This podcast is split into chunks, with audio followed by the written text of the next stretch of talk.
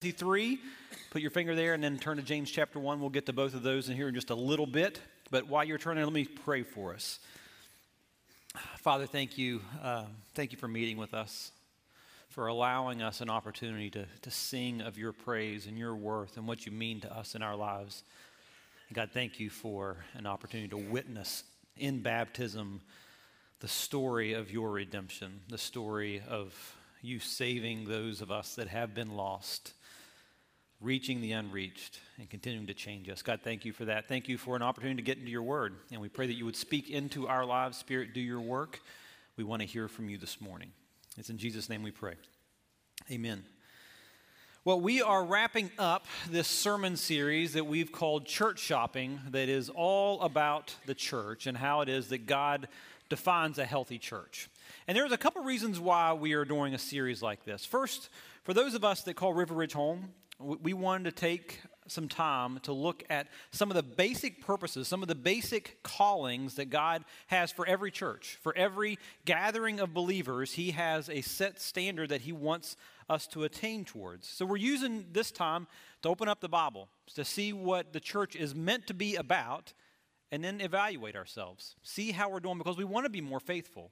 We want to get better at being faithful to what God has called us as one of His churches to be.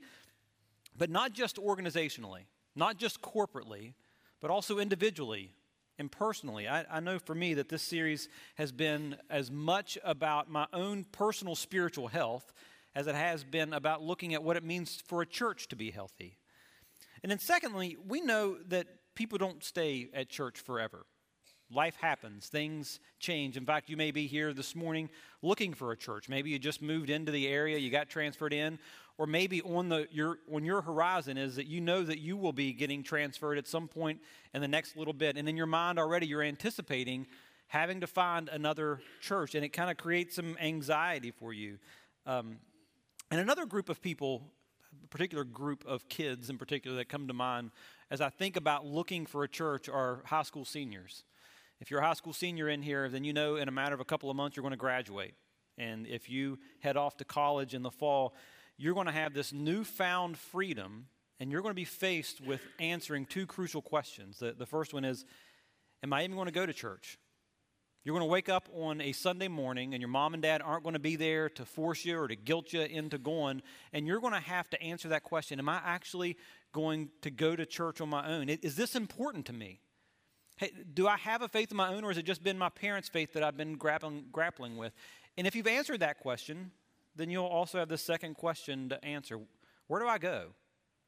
How do I find a church that will allow me to continue to grow? So, regardless of why it is that you might find yourself looking for a church, we want to give you a grid. We want to give you some criteria that comes right out of the Bible so that you can find a healthy church. And so far, we, have looked at three criteria, and this isn't an exhaustive list, but these are three really important areas to look for when you're looking for a church. You need to find a church that will challenge you. You need to have, uh, the church needs to have a mission that will challenge you. God has given us, as His people, an opportunity to partner with Him on His mission to reach the unreached, to connect the disconnected. So we need a church that will remind us of that, that will calls us to pray bold prayers, to invest in relationships with people that don't yet know who Christ is, so that we can influence them, so we can point them to who Jesus is. We also need a, a church that, that has worship that reminds me of who God is. We need to have a church that will consistently point our hearts and point our affections toward the God who created us and who saved us. And then last week, Andy talked about the importance of having a church that has a discipleship that will grow us. He unpacked for us the importance of having a community of believers around us that can challenge us, that can encourage us, so that we can look more and more like Jesus as the years go by. And then lastly, today, we're going to talk about that a healthy church is one that has teaching that changes me. The church that you belong to should place a healthy emphasis on biblical teaching in, or, in order for our lives to actually be changed by teaching, there are two things that need to be true. And if you're taking notes, here's the bottom line for this morning teaching that changes me is both biblically accurate and then practically applied. So, in our time this morning, I, I want to unpack those two criteria what it means and why it is important that we have teaching that's biblically accurate, and then why and how we go about practically applying what we hear into our lives. Because if both of these things are true, then our lives will be changed. And I think that is the reason why we are gathered here this morning. That's a goal that we all have. I know that in my life there are, are some things that I know have to be changed, that I hope will be changed in my life. And I, as I've talked to people, I've never met a person who intentionally decided to drift off course. No one makes the, the intentional or the conscious that says, you know what, I'm going to make a train wreck of my life.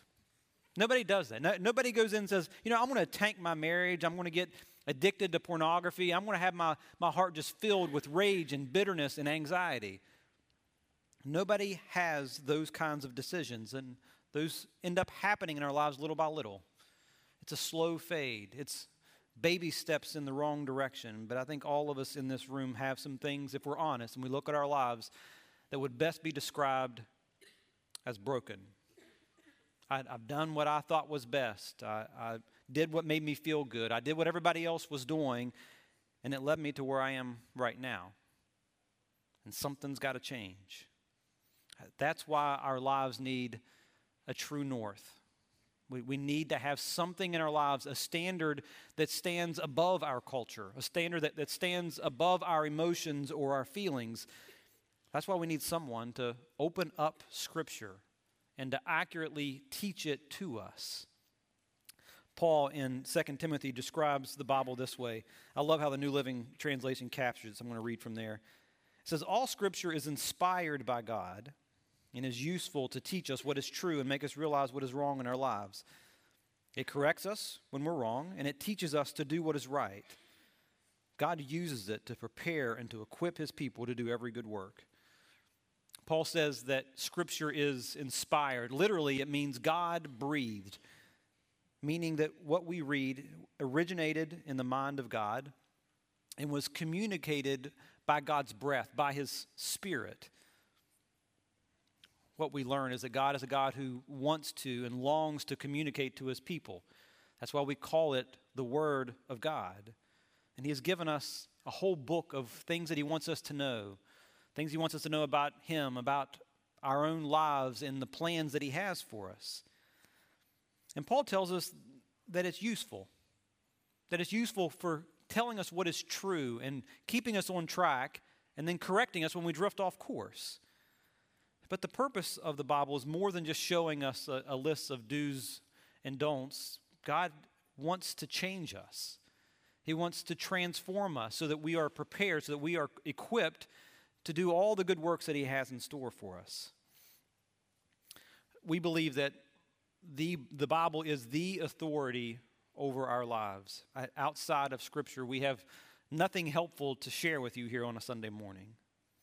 And we believe that, that if we will put ourselves under the authority of God's Word, that God will show us a better way to live. He'll show us a better way to love, a better way to forgive, a better way to heal and that He will show us what true life looks like. So, one of, the respo- one of the responsibilities of a pastor or a teacher is to devote some study, to pore over what Scripture says is true, and then to accurately teach that on a Sunday morning as best and as accurately as we can. But that's only half of what leads to life change. The other part falls on us. It relies on us as individuals to actually apply what is taught. And to unpack this side of it, I want us to spend some time this morning in James chapter 1. So if you have your Bibles, turn there, we'll pick up in verse 22. James says, Do not merely listen to the word and so deceive yourselves, do what it says. He starts out with this very stern warning for what he calls a mere listener to watch out so that they, that, that they don't get deceived. And it's interesting to me that he's saying that it's actually possible to hear the Word of God. It's actually possible to sit under the teaching of the Bible and still to end up deceived. What does he mean by that? How does that happen? Because I, I, mean, I think that, that we all have some examples in our mind. Maybe we either know people or have heard stories of people that show up week after week. They're faithful in, in coming to church. And, and yet you hear this story about how they were living a double life outside of their marriage. And, and you have a hard time struggling with that. Say, how, how'd that happen? How does that happen? Or, or you have a person who knows the Bible front to back that, that can quote whole passages of Scripture, but they can't resolve conflict in their family. They refuse to forgive somebody. They, they cheat on their taxes. They, they're awful to work for in the business place. And this verse explains the disconnect that we often observe because they, they were merely listeners and they never applied it and they were deceived. The, the deception is that they thought that they were spiritually mature just because they heard the Bible taught. And I think American Christians in particular are guilty of gauging our spiritual maturity based on our consistency in coming to church, that, that, there's, that we somehow get credit for just showing up. But spiritual maturity is not about hearing, it's not about understanding. I think that the simplest definition of spiritual maturity is someone that is a doer of the word.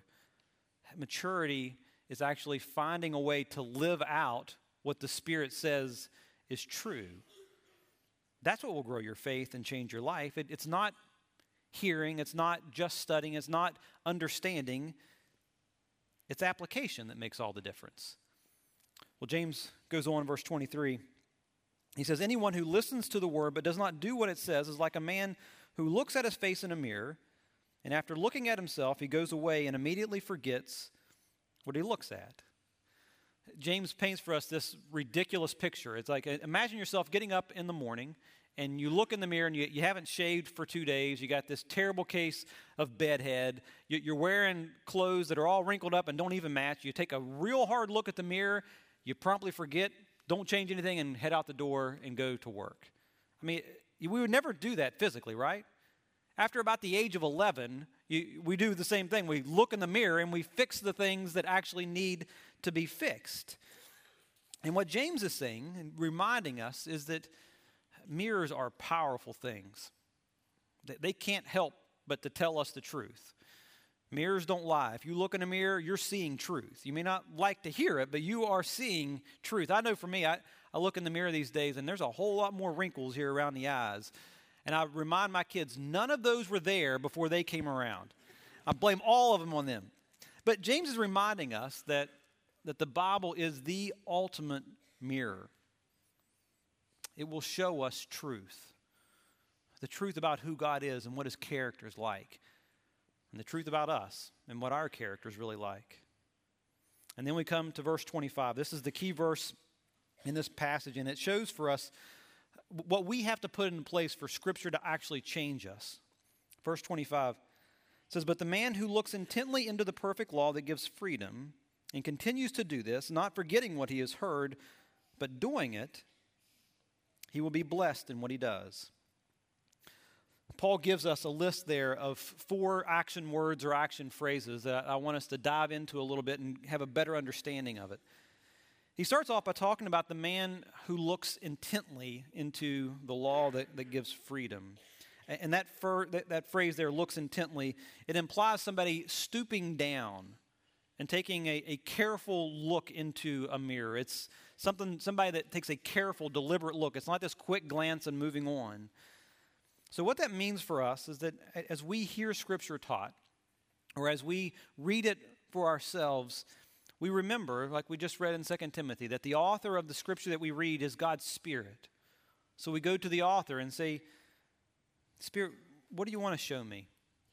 What, what do you want to teach me uh, about myself? Because I want this to be a mirror. I, I want to see truth. It's having the courage, like we read in Psalm 139, where David goes before God and he says, Search me, O God. Know my heart. Test me and know my anxious thoughts. See if there's any offensive way in me, and then lead me in a way everlasting.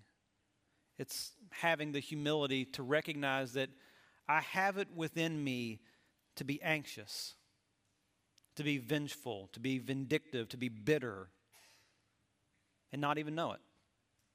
There, there is a danger, and it's real easy to get into a spot where I can justify I can normalize all kinds of wrong behavior and all kinds of wrong thought patterns and become numb to it.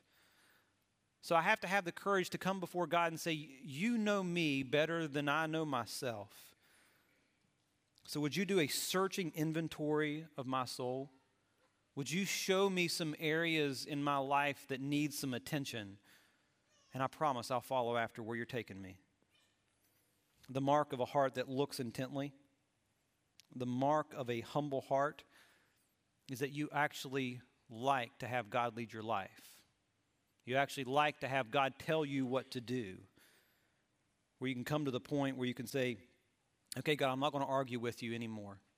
I'm not going to defend my actions. I'm not going to act like I'm the exception to the rule. I'm going to trust you. Would you show me a better way to live? But James says if that's all you do, if that's all that we do, we're still in danger of being deceived. And so he adds that that person, we need to continue to do this. How many in here like to start new things? They start projects. It's always a lot of fun, but the follow up is how about finishing things? That's where it gets really hard. I mean, I, I, think it's human nature to enjoy the start of things. relationships, when they first start off, I mean, there's nothing but butterflies and smiles and laughter. Everyone loves bringing a new puppy home, starting up a, a company or starting a new job. Everything's just new and exciting and fresh. But then at some point, it starts to feel like old hat right? The newness wears off. You, you have that first argument in the relationship and find out the other person isn't actually perfect. The, the puppy chews your shoes, and then you realize, I got to walk this stupid animal for the rest of my life.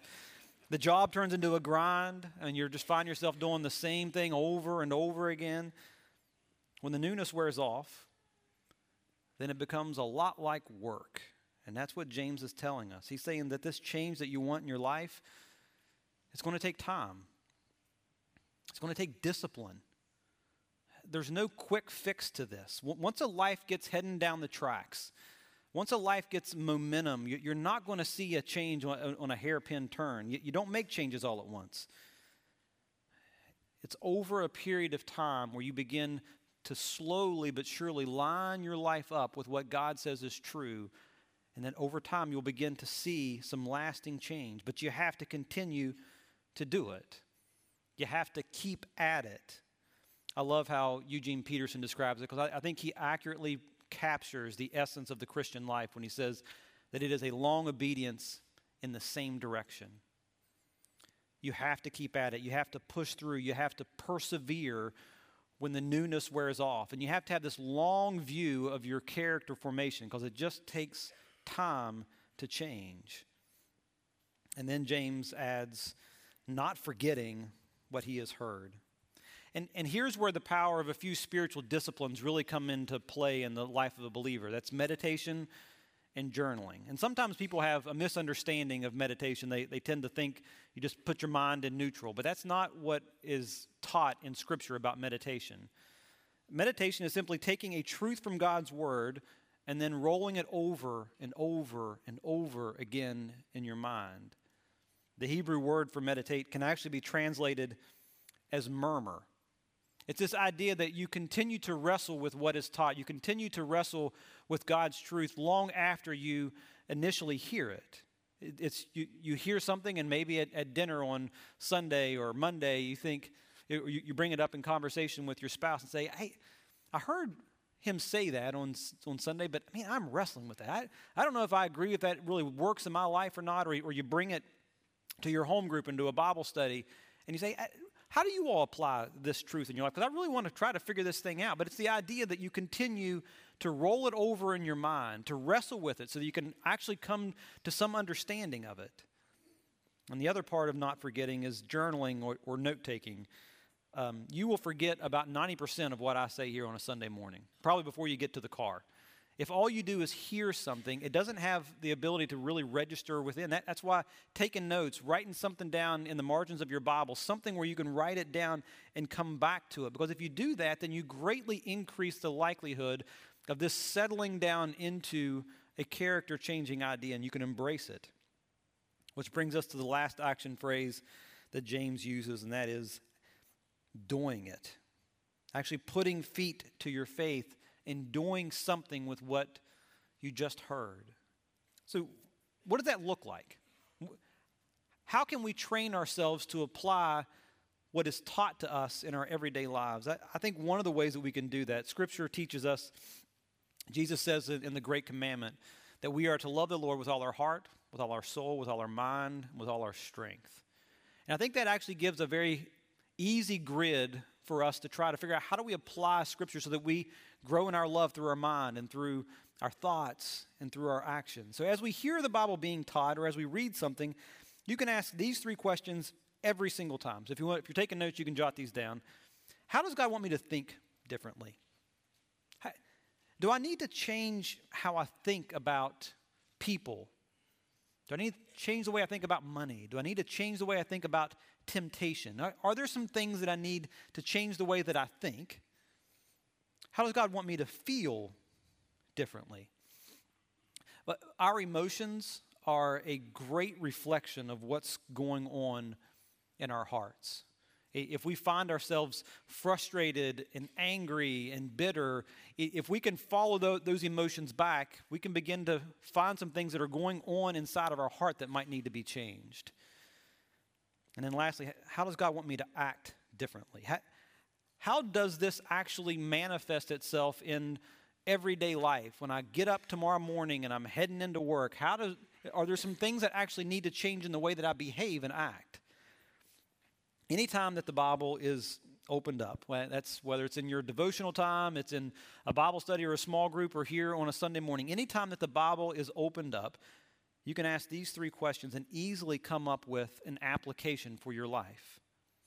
So, for example, um, you, you would read just the next couple of verses after this passage that we just ended, and, and you will hear in here, but also throughout Scripture, that God places a huge emphasis, a huge weight on a, a believer's life on caring for the disadvantaged, the marginalized, the, the widow, the orphan. And so you might ask the question how can I think differently about that? I know I, I, was reading through the Psalms a few weeks ago and I was confronted with this same idea of what comes to mind when I hear about and I see injustices in the world. And I was awakened to the truth in my life that I often just don't spend any time thinking about it.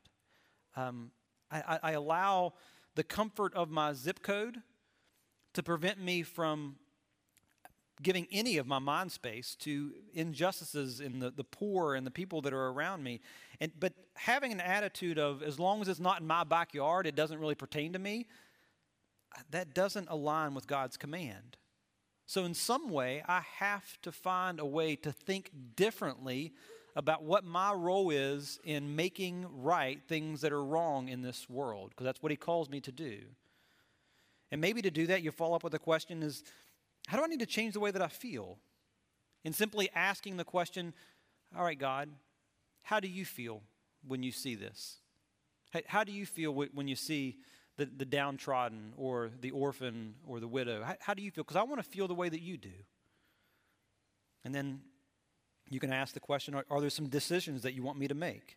Are there some actions that I can take? And then you look and you listen and see if there is a way for something to change in your life. Uh, right around Christmas time, there was a, a, homeless guy that popped into the church uh, uh on a couple of days. Um, and I sat down with him one day and I, and I heard his faith story. And, and I heard about his physical journey. He started in North Dakota and he was making his way across the country and trying to make his way over to Baltimore. And as he was telling me this, um, I mean, he's, he's had a rough, rough life. And, and I had this thought, and I think it was a thought from God, not just my own, that said, Chad, that this is a brother in Christ. This is a fellow human being who's in a place of need, and you are in a place of excess. And I felt the Lord whisper, Help him get a room for the night. Get him out of the cold on Christmas Eve. Give him some food so he can get some warm food in his belly. And so I did. And I, I don't always get those whispers or those nudgings, but I did that day, and so I, I followed through with what he said. But can you see how these three questions can open up an opportunity for the Holy Spirit to do some incredible work in your life, to create some change in your life?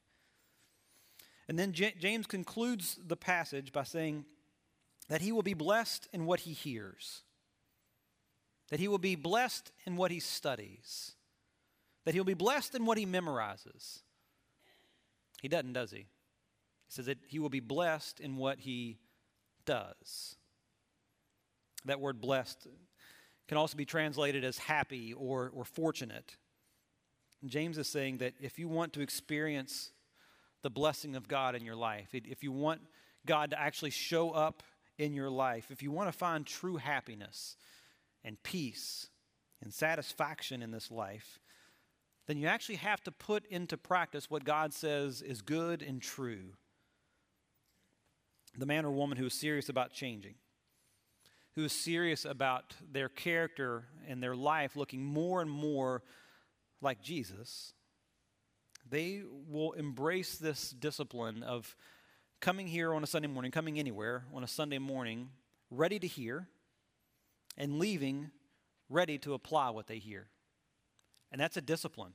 It begins long before you come into a, a building and hear the Word of God being taught, but you come with the attitude of saying, God, I want to hear from you.